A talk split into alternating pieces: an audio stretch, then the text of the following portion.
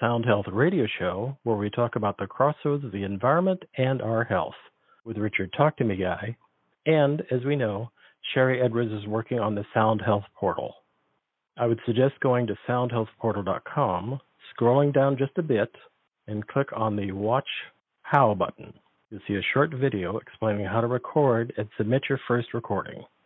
Then go back to the Sound Health Portal, scroll down to current active campaigns such as cellular inflammation, PTSD, TBI, or neuroplasticity, and choose one that is of interest to you.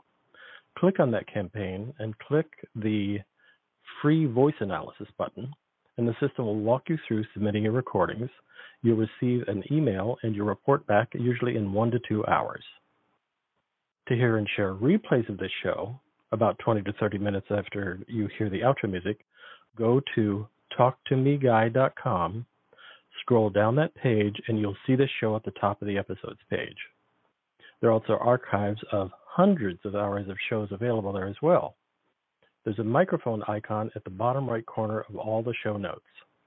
If you'd like to leave me a message regarding a question for the guest, or a suggestion for a guest, or anything else, or just say hi, just click that and you'll be able to record it right from your computer. With that, Dr. Christy Sutton is interested in asking why health problems occur, what the root causes are, and what are the safest and most effective solutions to health problems are the foundation of her writing, teaching, and clinical practice. Her personal health struggles and her desperation to find answers to her own serious health problems surrounding Crohn's and celiac disease have led her down the alternative healthcare path and to look for ways to find and avoid genetic landmines. Her first book, Genetic Testing Defining Your Path to a Personalized Health Plan, and its corresponding Genetic Detoxification Report, were the precursors to the, creating the Labrogenomics educational webinars and to writing her up and coming book, The Iron Curse.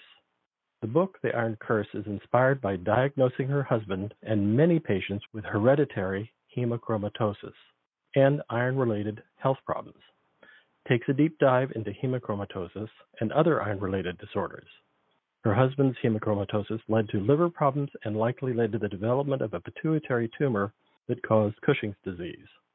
From her experience as a clinician, she has discovered that there is a silent epidemic of undiagnosed and untreated hemochromatosis, and this epidemic is being driven by myths, misperceptions, and a failure on the part of the medical community that should be diagnosing people with hemochromatosis, a disease that is easy to screen for, prevent, diagnose, and treat.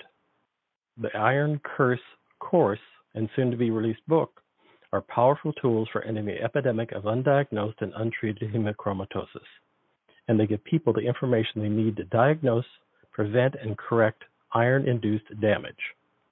Dr. Christy joins us to talk about her soon to be released The Iron Curse. Is your doctor letting high iron destroy your health? Welcome, Dr. Christy. Thank you. Thank you for having me on your show, Richard. All right.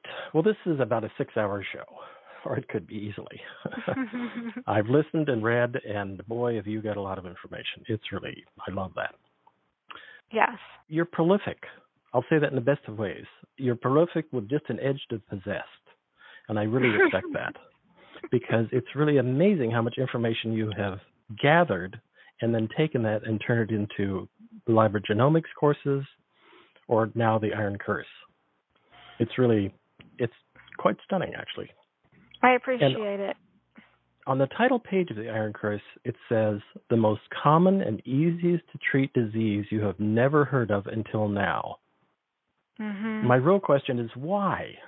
But I want to, I have to form it a little more by saying, tell us more about this. Having reviewed much of your material, it's really shocking to me that that's a true statement. Could you talk a bit yes. about that a little bit? I'd be glad to. So, when I say that this is the most common and easiest treat disease that you have never heard of, I'm including both hereditary and non hereditary hemochromatosis, which basically means that you have too high of iron, and it can be high either for hereditary reasons, like in, inheriting a gene where you absorb more iron, the hemochromatosis genes, or it can be high only for really environmental reasons Um, for example, just diet, environmental reasons where you get too high in iron but you don't have a gene, regardless of if you have a gene or not, the end result is basically the same, which is that you have too much iron, and iron is a heavy metal, and we need it to survive. But there's this Goldilocks principle where if you don't have enough, which is what most people have heard of, which is iron deficient anemia, um, then that's a problem. But also the other side of the coin and the other side of the pendulum is you can have too much. And that is a commonly undiagnosed and untreated condition, but it's extremely easy to diagnose, screen for, and treat and prevent. And I go through those steps as far as the lab tests and the symptoms and the genes and the iron curse. But um, most of the people that I see that have high iron, while it's not everybody, there are a number of people that have high iron that don't have the gene. Most of the people that I see that have high iron do have a hemochromatosis gene, um, one or more. And about 30% of the population has one or more of these genes. So you when you have 30% of the global tested population has one or more of these genes, then you really don't need that manipulation to actually develop high iron to still have an epidemic of this issue. And unfortunately, the current there's current medical myths and misperceptions that are leading to this not being properly diagnosed and treated.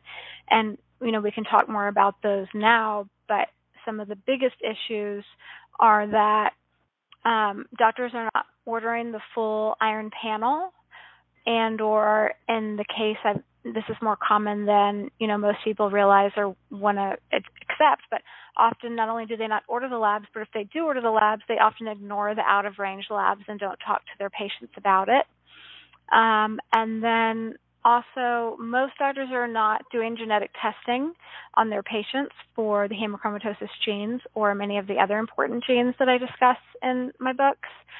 Um, and the doctors that are doing genetic testing on the hemochromatosis gene, for, by and large, don't understand that if you only have one gene, you're still at a high risk for hemochromatosis. There is this myth that is really passed down from, you know, the CDC down, which is basically that if you have only one of these genes, you're not going to develop hemochromatosis, hereditary hemochromatosis. You're safe. And that is a myth and a misperception because the majority of the people that I see that develop high iron actually have only one gene.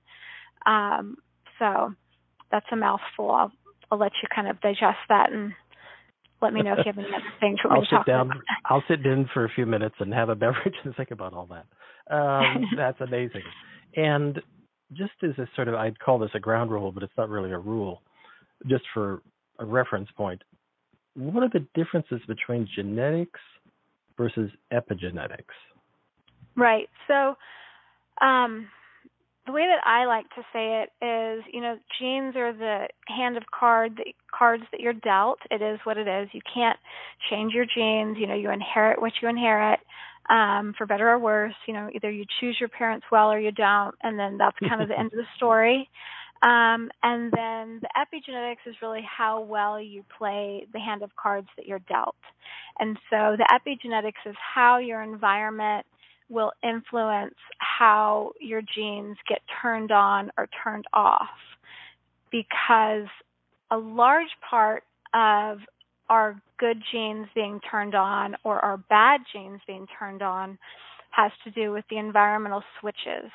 And this is why, you know, exercise, eating a good diet filled with lots of clean vegetables and fruits, and um, good sleep, these environmental factors, they have a huge effect on our health. And so if, if they if the environment didn't play a role, then it would just be, you know, you're born with the genes and then your DNA is your destiny. But for the majority, DNA is not our destiny. I feel like there's always, even in the most grim genetic situations, environmental um, factors that you can take into account and use to either your advantage by creating an environment that's going to really produce the healthiest outcome, or they can the environmental factors can play as a disadvantage and really put the accelerator on your health decline maybe because you're smoking or you're not sleeping or you're drinking too much alcohol or you have high iron that's undiagnosed or treated and so on and so forth. And I'd like to go into that just a little bit further with I'd like to use obesity as a reference point. We hear a lot of talk about obesity and a lot of people have that don't get the difference between genetics versus epigenetics. I, I believe you can be genetically precluded to be obese. However, I think there's a predominant amount of people who are obese not only because of their diet, what they're smashing in their face, but also because of what I a term I use often is total toxic load, which in for me would be the fact that would kick the epigenetics into a position of defending the body or shielding the body, or you'll have much better languaging for that. But let's talk about epigenetics, genetics, and obesity a little bit. Sure, I'd love to. So, um, if you look at the timeline of obesity in the United States and on the planet, we've had an exponential rise in obesity just over the last um, 40 to 60 years. And um, if you, you know, if you look at pictures of people on beaches a hundred years ago, then you didn't see a bunch of obese people on the beaches. And these days, if you go to pretty much any beach in America, more or less, or in the world, um, especially in America, you're going to be seeing a lot of obese people. Um, you don't have to go to the beach. You can just, you know, go walk around anywhere and you see a lot of obese people. This is a new, very new change um, in our the obesity rates and the number of people with obesity. Now, gen- genes don't really change that quickly. I mean, it takes really a very long time for gene it would take if this was a genetic change it would take you know like potentially a hundred thousand years for or at least ten thousand or twenty or thirty thousand years potentially for the genetic changes to create the obesity. Um, but this change and the exponential rise in obesity has occurred in a very small window of time, much smaller than genes would allow, and it's happening for the most part globally, there are some areas that don't have a really high obesity rate, like um, India. But even in India, there's you know it's increasing. Um, so it's the environmental factors. Now, one of the things that really started around the same time as the obesity epidemic was the invention and um, really ubiquitous use of high fructose corn syrup in our mm. diets, especially here in America. So that is not 100% cause versus correlation, but it certainly didn't help since we know that high fructose corn syrup is really bad. Um, extremely hard for the body to handle that amount of sugar and even the toxins that are in it. Um, but it's really what we're dealing with now is there's just this really global change in our environment. People don't walk and exercise. Um, if you if you need to go to work, you're probably sitting in your car for a while rather than walking there. Um, people are eating more sugar, eating more processed foods, not exercising, and it's ultimately changing our the obesity rate. Um, some people, it doesn't matter, you know, how much they eat, they're never going to be obese. That's just not who they are. Other people, you know, it doesn't take a lot to make them obese, and that has as much to, much to do also with the fact that humans thousands of years ago did not live in a calorie rich environment where they could just stop by McDonald's and get, you know, a hamburger and a soda and some fries. It thousands of years ago humans really had to hunters and gatherers they really even if they were doing um you know agriculture it was still a lot of work to get the food you needed prepare it live through the famines that type of thing so in a way, you know, our genes have evolved to be able to hold on to fat and really save that fat for the next famine. And that's the same situation with iron. You know, the genes that, because iron is this extremely important thing that we need, just like glucose is extremely important. Um, iron is extremely important, and so our bodies. A lot of people that have these genes have the hemochromatosis genes have evolved to be able to hold on to iron because so many people have died from iron deficient anemia through childbirth, low iron environments, getting injured, bleeding, etc. And I want to go back to high fructose corn syrup for just a moment. I don't know if it was invented before there were GMOs. I'm not quite clear. I'd have to look at the timeline about it.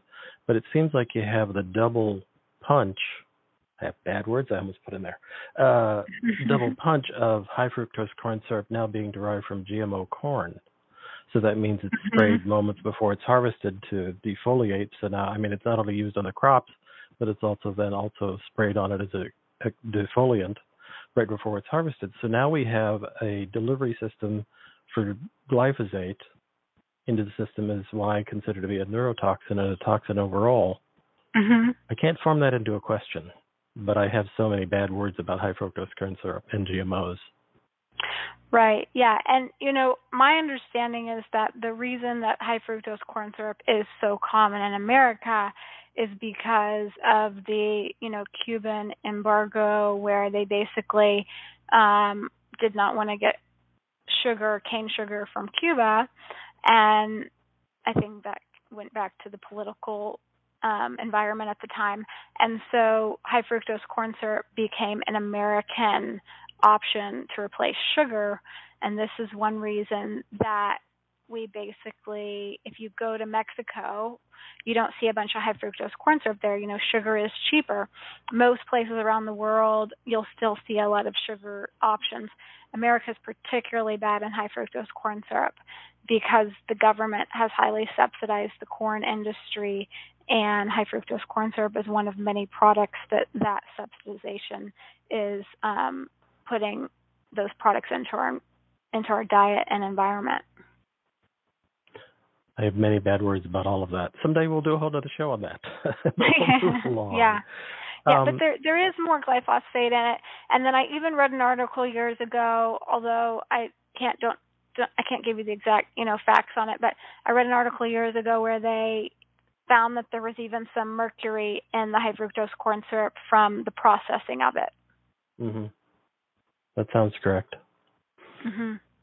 I can't quite get the source in my mind. I've done about a half dozen shows with Stephanie Seneff, who's one of the thought leaders on glyphosate.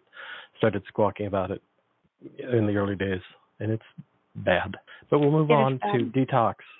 I want to I want to ask about our methylation detox pathway. Now, Sharry mm-hmm. Edwards talks a lot about methylation, the great methylation chart, and every time I see it, my eyes roll up in my head because it's mm-hmm. so many things. It's like a box of marbles. But talk about our methylation detox pathway, and if we can, can we help it? That's a two-part yeah. question. Yeah, yeah. Um, well, in the iron curse, I have a methylation cycle in there, and I kind of try to keep it simple. And this is something I've taught about in the laboratory courses.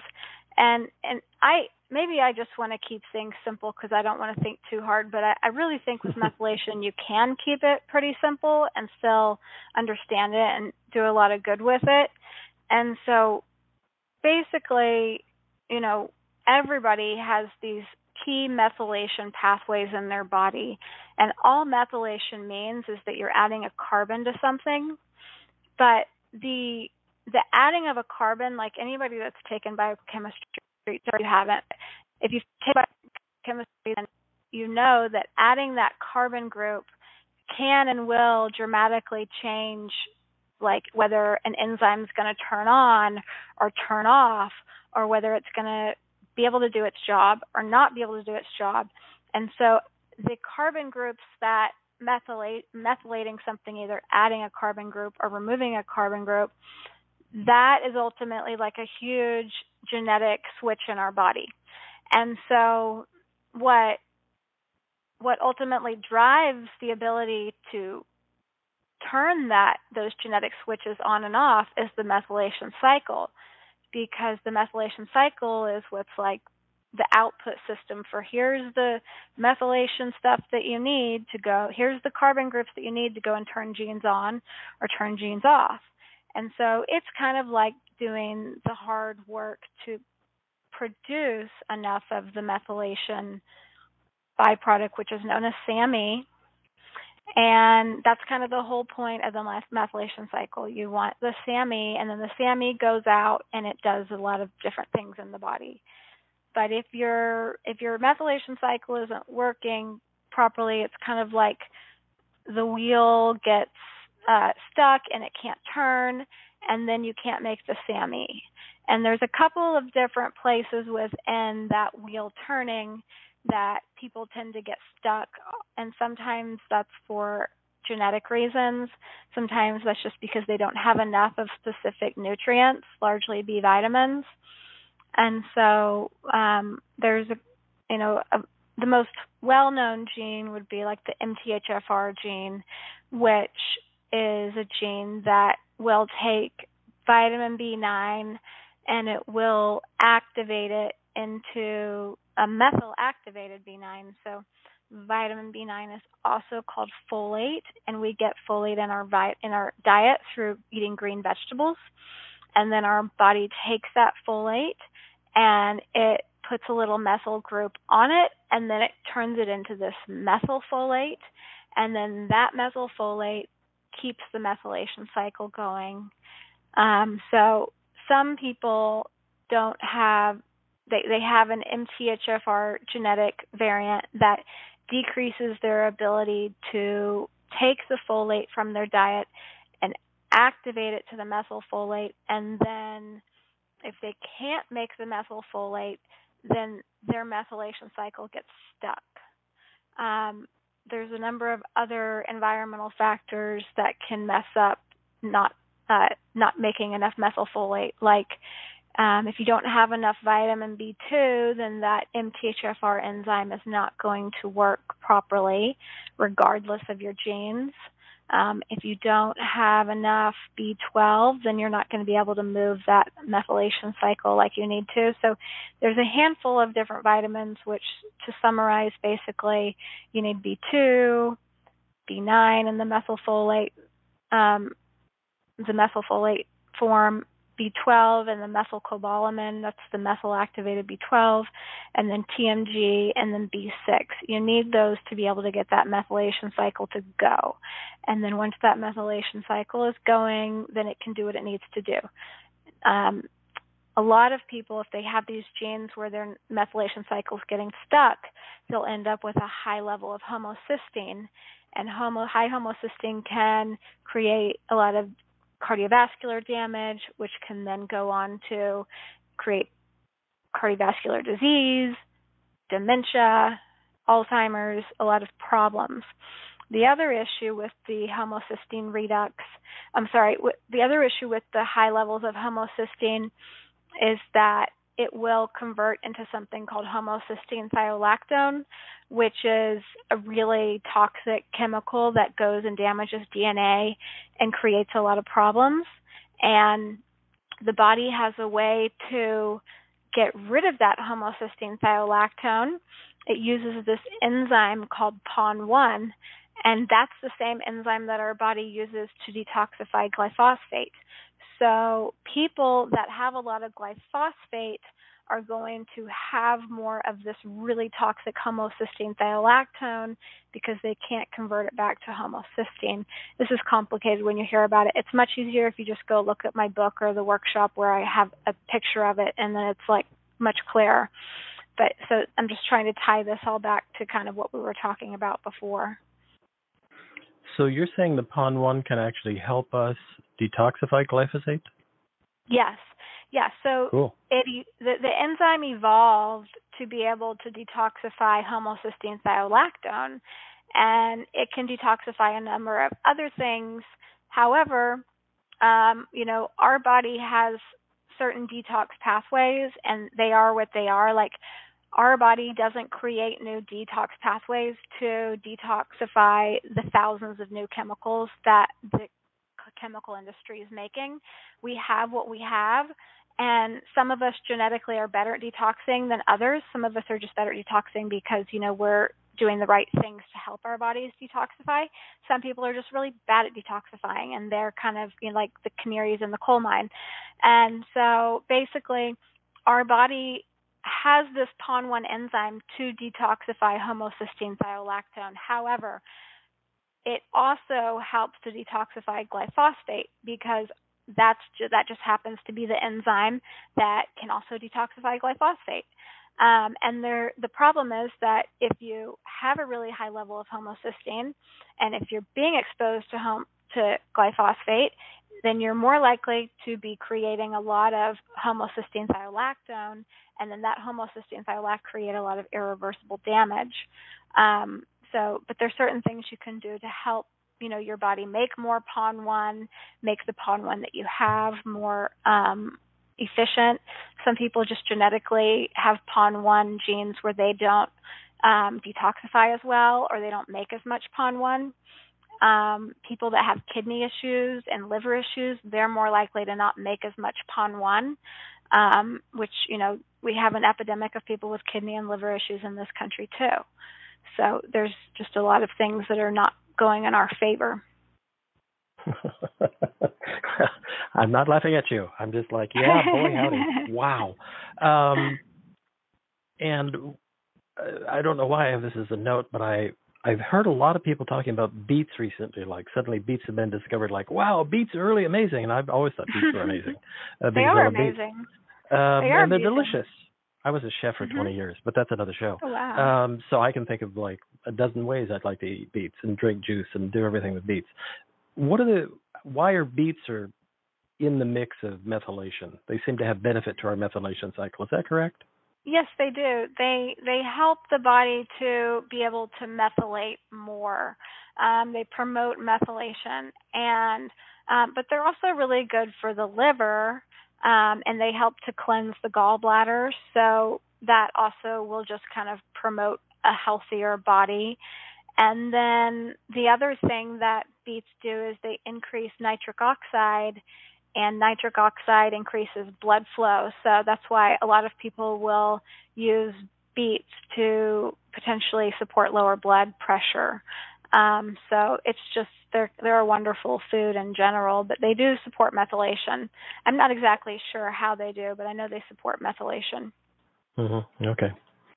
And now we're going to jump. Everybody, take a deep breath because we're jumping. Um, we're going to jump to when and how did genetics as a tool light up for you? I mean, Mhm. I, I, obviously you're on fire, and I mean that in a good way. In spite of our backstage conversation, you're really on fuego about genetics as a tool. hmm When did that, Yeah. when did that like light up for you? It wasn't it wasn't something that happened in chiropractic school, was it? You you no, just like I think I think you know um when when I look back at it all, it's it's just um like my life's work um is it's this has been something that every step of my life has been leading to this point. And um I can give you a couple of different things that have kind of fueled that fire, but I, you know, I like you said in the intro, I had Crohn, I have Crohn's celiac disease. My mother, she was paranoid schizophrenic. She died far too young from schizophrenia. Um, Mm. She gave me her, her celiac gene. Um, I know for sure that I got the celiac gene from her. And there's a large percent of people that have celiac disease that it only affects their brain, it doesn't affect their gut. And I believe that she was one of those people that was just never properly diagnosed and treated.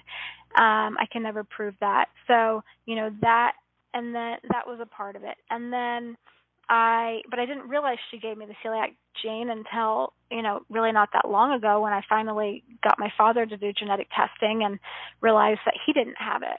Um so but I let's see, in chiropractic school, I remember learning about the MTHFR issue and then going out into practice as a very young, naive doctor and giving a young lady a methylfolate supplement that changed her from being suicidal to being very happy. Um, and then, and I thought, you know, I bet it, I bet she has that gene where she doesn't methylate. At that point in time, the I didn't have the knowledge to use 23andMe at that point in time. And it wasn't until years later that I realized that 23andMe was a cost effective, easy way for people to learn about the MTHFR gene and many other genes. And so I had a number of patients that were asking me about these different genes, and there were a number of sources out there on the internet that they were citing that were, in my opinion, giving really bad advice. And so I had to kind of go back and look at it, and that was really where genetic testing, defining your path to a personalized health plan, which is my first book, was born out of that. And then I created the genetic detoxification report that goes along with that book just because I realized in order for this book to have any value, people need to know what their genes are.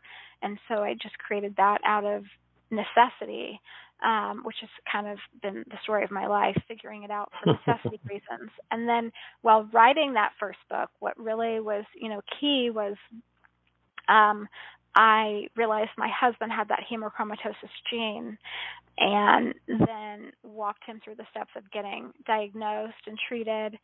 And because I went through that process with him and I saw what it looked like, I became very savvy at walking my patients through the process of looking at their genes and labs to get them diagnosed. And then I would refer them out where they would ultimately get mistreated, given bad information, um, and sometimes they would come back to me and be like, "Oh my gosh, I can't believe that they're telling me this when it's so clear I have this issue. You know, my iron levels are lower and I feel so much better." And then sometimes they would come back to me and say, "Well, they said that I don't need to worry about it, so I'm not worried about it." And this became a very frustrating situation to me and all along, you know, through these many, many years, I'm continuing to look at people's genes, looking at people's labs um as a part of just, you know, my patient care plan. And then I finally one day decide, well, I have to write a book about this, and I had no intention for it to become, you know, the um, in-depth piece of work that it is now. But you know, it is what it is. so uh, that's where I am now. And I'm going to jump just for a moment because somebody from chat, we have a text chat room, and somebody just asked the question of Does sweating bypass all pathways what cannot be detoxed through sweating? Uh, yeah, does sweating bypass all detox pathways? Um, I don't know specifically what exactly cannot be detoxed. So there's a lot of different things that can create toxicity. So like we're talking about iron, so I want to talk about that for a second in regards to sweating, and then we'll talk about other things. But iron is not largely detoxed through sweating. You can lose a small amount of iron through sweat, but by and large, the body has conserved all pathways for iron loss because it's so crucial for survival. So, the main way that we lose iron, which most people don't think of as a toxin, but in high quantities it is, we lose that through blood. Now, if we look at other toxins um, like glyphosate and, um, you know, mercury and, you know, BPA, sweating certainly helps to de- detoxify all of those things and many of the other things that you know I haven't even mentioned. Gets most things out, but it can't, I think, get everything out. Um, and I'm not really sure exactly what that list would be, but it certainly gets a lot of things out in general, which is why some people have really had their health turn around by doing these long sweating detox programs because they finally are able to get rid of like chemicals. I think I think what sweating's really good at getting rid of is like chemicals like um chemotherapy type chemicals. Um, I'm mm-hmm. not sure how well it is at getting rid of like glyphosate because you really need that PON1 enzyme to get rid of it, but I'm sure mm-hmm. I'm sure it helps. Um, it certainly helps. And people that don't sweat they tend to become very toxic. And one of the most important things to help them return back to health is to get them to sweat, um, which is a different path. You know, that's a different path for everybody. But in general, it's just improve your health, and then your sweating will begin to mm-hmm. increase. Um, so yeah, it's a crucial pathway that we use not just for detox, but also for more so for temperature regulation. Um, I don't have specifics on what it doesn't bypass, but it doesn't bypass everything, and it, or it doesn't include everything. There are things that can't you can't get out.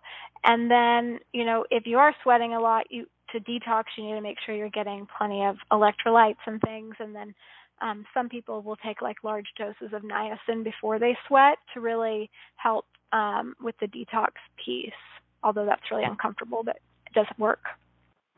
For years, back to when I was chefing, um, women were always asking me what I did for my skin, and I said, "Well, sweat 12, 10 to 12 hours a day. That really is amazing."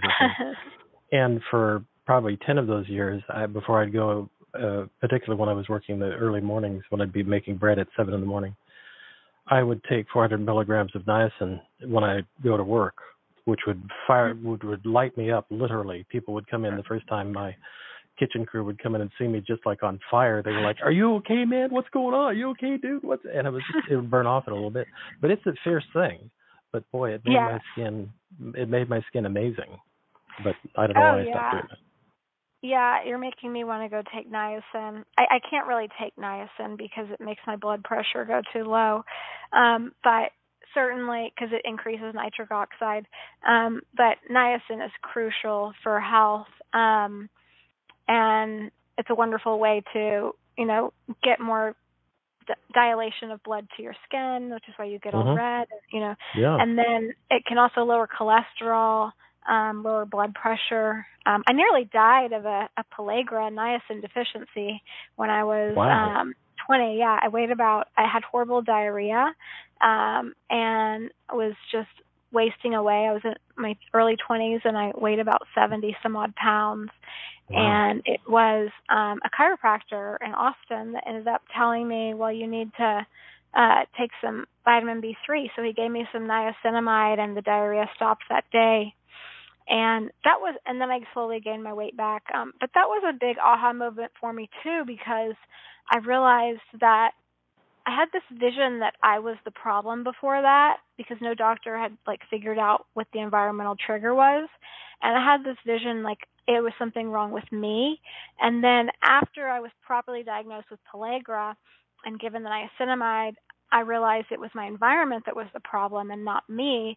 And um, so that's just kind of an interesting side note, I guess. Yeah. It's amazing how things can really turn you and go, wait a minute, I'm not the problem. Mm-hmm. the environment's the problem.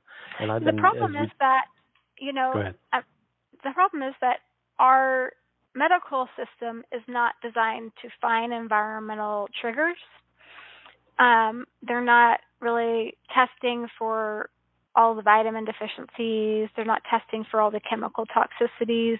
If you go and you ask a doctor, you know, an average doctor, you know, I'm worried, if you tell them I'm worried about my toxicity levels and BPA and glyphosate and, you know, whatever, then they don't have the tools to really know how to diagnose that or treat it um, or even really what symptoms to look for. Um, and so they're not looking for it, and so people are not getting diagnosed. But for those people that are doing extra non-insurance based medical testing that's looking for some of these toxis, toxins like BPA, glyphosate, etc., they're all coming back extremely high, is what I'm seeing. So I think that's part of, you know, the manipulation is if we don't make it a part of our medical system to look for these chemicals that we know are ubiquitous and dangerous, then people don't have it on their radar and then they'll continue to just be passive and, you know, keep going along with status quo. Mm-hmm. And I will say, I'll add a positive note, which my audience will know is unusual for me that um, I do see a trend in the 10 years I've been doing this show that I'm interviewing in the past four or five years more and more doctors. And I'm not going out of my way to find them as much as they happen to also be. They're MDs but there's also now they've added the handle functional medicine practitioner. So there mm-hmm. is a trend of doctors being smarter. Yes I can just say that please yeah, send the emails directly to talk to me guy at gmail.com. Um, the doctors are actually getting smarter. They're using functional medicine. They're using other.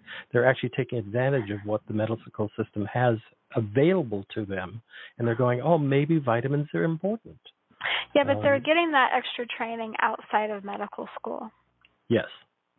So the medical yeah. school is still way behind. Yeah, nicely put. Mm-hmm. I have other words there as well. Um, and I heard or read you say, "Take your health beyond your DNA." Mm-hmm. Could you expound on that? Because I think that's really important. Yeah. Yeah. Yeah. So one thing I've noticed is oftentimes I've talked to people about genes for a little bit now, and there's often this fear of, well, you know, what if I find out, what if I find out I have the Alzheimer's gene? What if I find out I have, you know, whatever? And it, my feeling is, well, you know, you might just find out you have that gene in 50 years when you develop Alzheimer's disease, or and there's too late for you to really make a meaningful impact on your trajectory, or you can do it, you know, find that out now and you can change your environment to actually make a meaningful impact and dramatically decrease your risk. So either way, you know, your genes are what they are.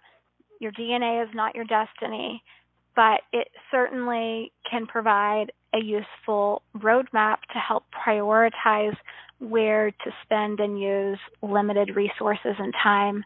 And so the whole tagline, take your health beyond your DNA, that's just um, that's that's actually a part of my epigenozyme line. That's where I created it originally because I have this nutritional line that it's really n- nutrients designed for help, helping people support their health, but specifically like if you have this gene, you know, consider this nutrient, that type of thing.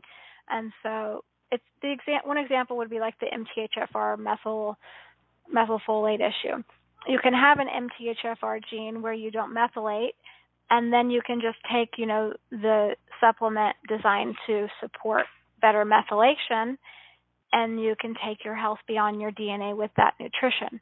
You don't have to just use it for supplements. You can also use it for uh, a diet, exercise, many different things. But you know, it's ultimately, I think, I feel like our health is somewhat in our control. It's not necessarily the easy path, but it is an easier path than the having a long-term health problem. Mhm. Yes. Boy howdy. Um, in the Iron Curse, you talk about how iron is a double-edged sword.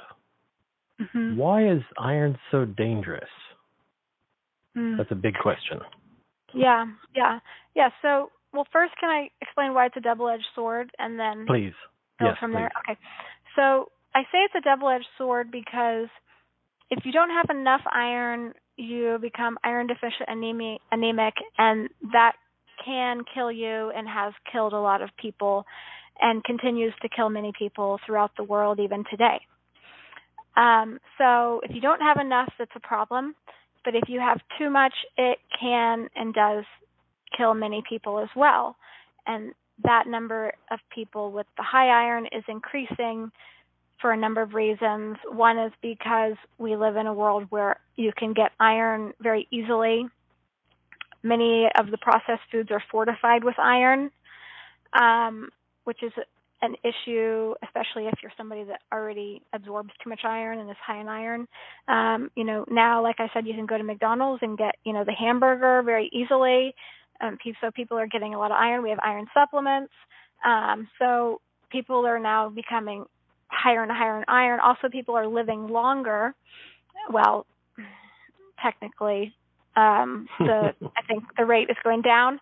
But if you look relative to like 300 years ago, definitely people are living much longer than they were before, even you know 100 years ago.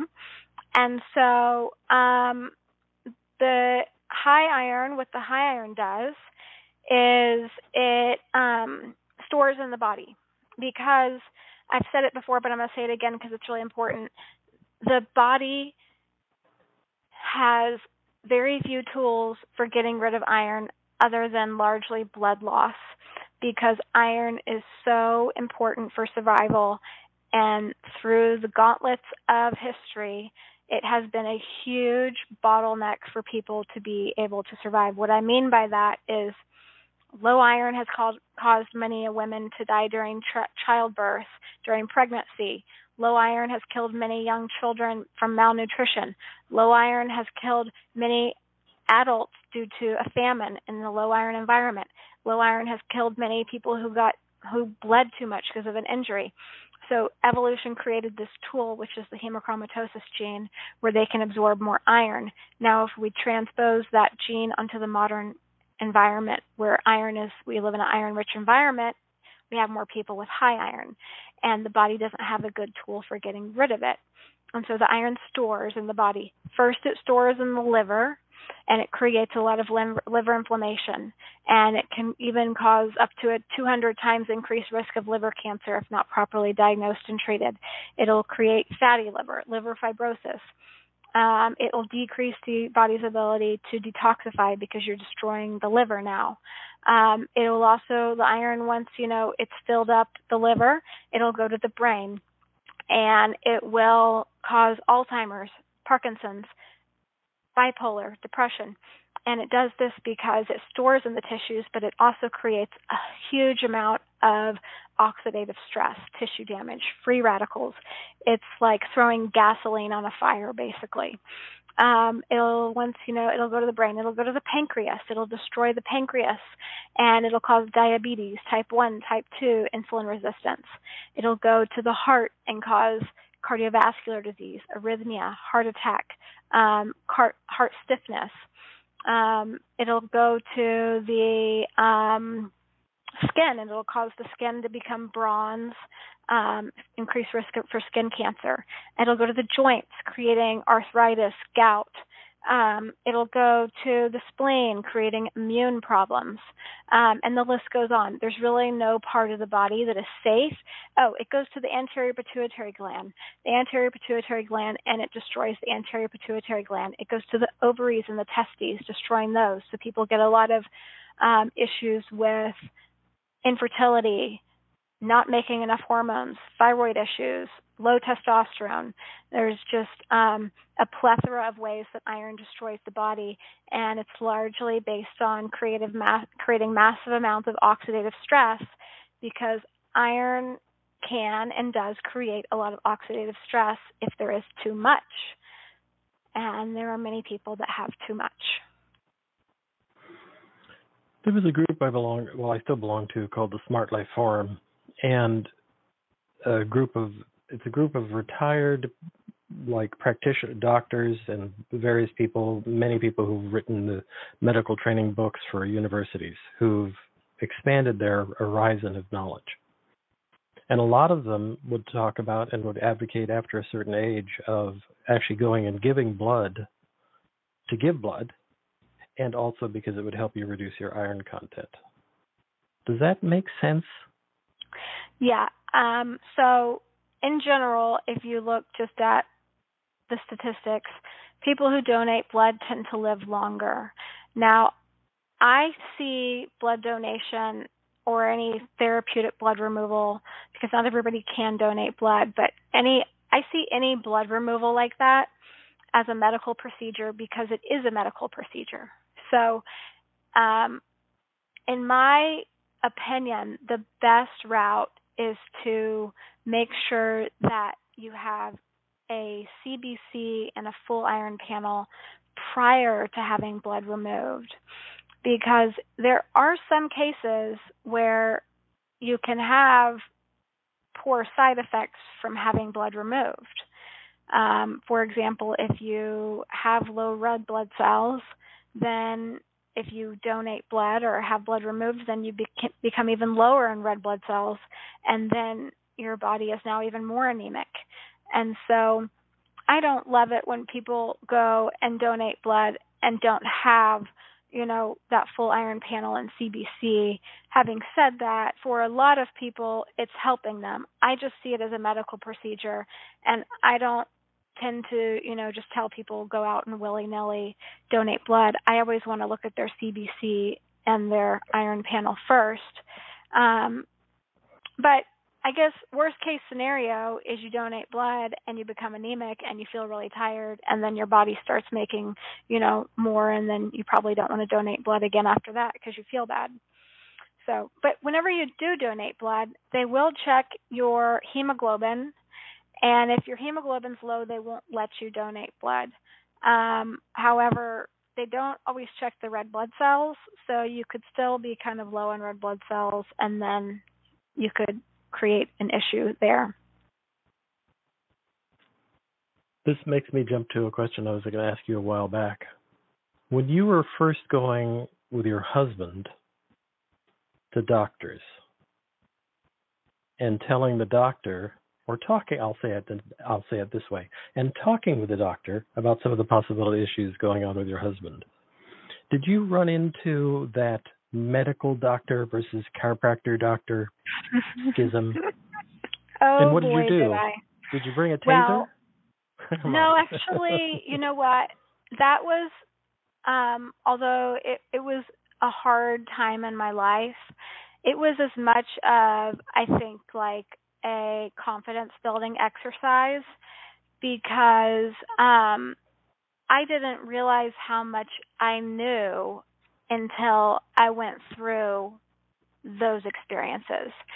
And I was always very respectful, but at the same time trying to defend and have my husband's best interests, you know, at heart.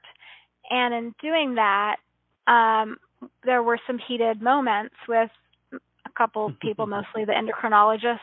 But um, yeah, it was it was really a one after the other of me kind of like giving them the information that they needed, them kind of dismissing me, and then, well, often what would happen is I'd give them the information they needed, the labs, the genes, you know, my thoughts, whatever.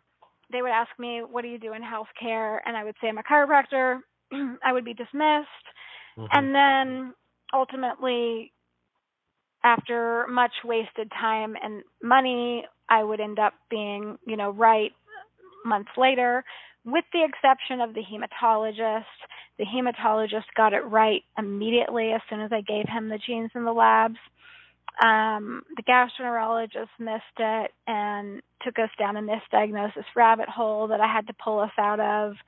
Um, otherwise, we would have wasted, you know, at least a year. Um, eventually, we did get referred to the hematologist. They got it right. Then we got referred to the endocrinologist. The endocrinologist was referred we were referred there because my husband based on the labs that I was running on him which were more thorough than what anybody else was running on him based on the labs I was running on him he had high periodically high DHEA and cortisol those are mm-hmm. like stress hormones so we went to the endocrinologist. I gave her, you know, my summary. I said, you know, I think he has Cushing's. She said he doesn't have Cushing's. He doesn't look like someone with Cushing's. He doesn't have high blood sugar like someone with Cushing's. So then they go through the process of working him up, and six months later, he's having brain surgery because he has Cushing's. He has a pituitary tumor that's causing him to um, have uh, Cushing's, have high cortisol. It wasn't until I was writing the Iron Curse that I realized that the anterior pituitary gland, which is where my husband's tumor is located, is extremely susceptible to iron induced damage, which I don't feel like mm. that's necessarily a, you know, I don't think that's a hundred percent just um what's the word I'm looking for here? Uh, random so you know, I think that the fact that he had high iron for a long period of time undiagnosed um, was contributing to more oxidative stress and damage in his pituitary gland, and that that, if not caused, certainly didn't help the um, him getting a pituitary tumor. So, and then after the endocrinologist, we go to the neurosurgeons where they do surgery, and um, you know they were relatively nice, although the all, every single time, every single time I start talking, they ask me, "What do you do in the medical field?" I'm a chiropractor. and then it's like the conversation changes. Mhm. Mhm. That's a whole other show. Yeah. I, having I have said old, that, Yeah, having said that, you you I made it true. realize. Yeah, I didn't realize how much I knew until I had to go through that because in my mind I think I had this inferiority complex of well I'm just a chiropractor and you know they're medical Mhm. doctors and then they and they're specialists so they have to know more about this than me and then I realized through many many many experiences too many for me to go through in the segment of this talk show Mhm. uh, this radio show, but with many, many, many experience, I realized, oh, I know a lot, and I need to give myself credit. And these people don't always know as much as you would expect, and I really need to be on top of my game here because my husband's life is, you know, in their hands. Mhm. Mhm. Yeah, really, I would do a whole show on that sometime. Anytime you want to do that, I have a Yeah. number of associates who are chiropractors. I have an old friend who is doing Gerson Protocols, which is a radical nutritional program, and uh, supplement and detox program for cancer. This is 30 years ago, almost now, and he got in a lot of trouble because he was doing some of the things that you're doing along with the Gerson Protocol, and he was and it was only because he had confidence. Well, he was just cocky Mhm. in a kind way, and it just it was, that was the only way he got through. Was and and eventually, by the time he was, this is as I say, almost 30 years ago, on staff he had a medical doctor. On staff he had an acupuncturist. On staff he had a psychiatrist. So he could people could come in and have a full panel of conversations with everybody. And it was back in the day when chiropractors were like not shunned, but certainly not respected at a level of like it's because of chiropractors like you that it's it's bringing chiropractic more into the field, at least in my mind. Yeah, I mean we've we we still have a long way to go. I mean, I just Yeah. There's just still that element of oh you're you're are they are, are they doctors? Are you is that the doctor? like, Yeah. Yes, we are doctors. We are healthcare providers. We do not prescribe or do surgery. We have to fix things naturally. Right. We hate that. No prescribing. Um, okay, Yeah. that's my own bad words. Um, and there's going to be a part two. There has to be a part two. Um, yes. What is the Iron Curse workshop, and what is your amazing Labrogenomics workshop series? Because I went there and I'm like, I just need to do all of these. I love all of these subjects. They are they're they're good. They're all I, I mean I say that they're mine. I, I'm slightly biased.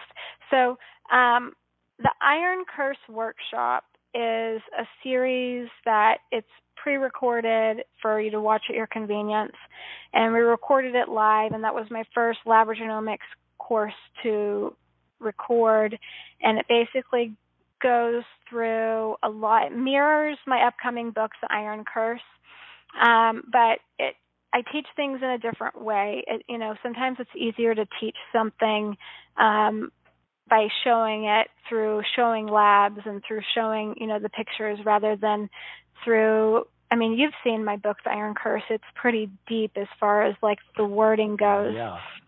And Mhm. so.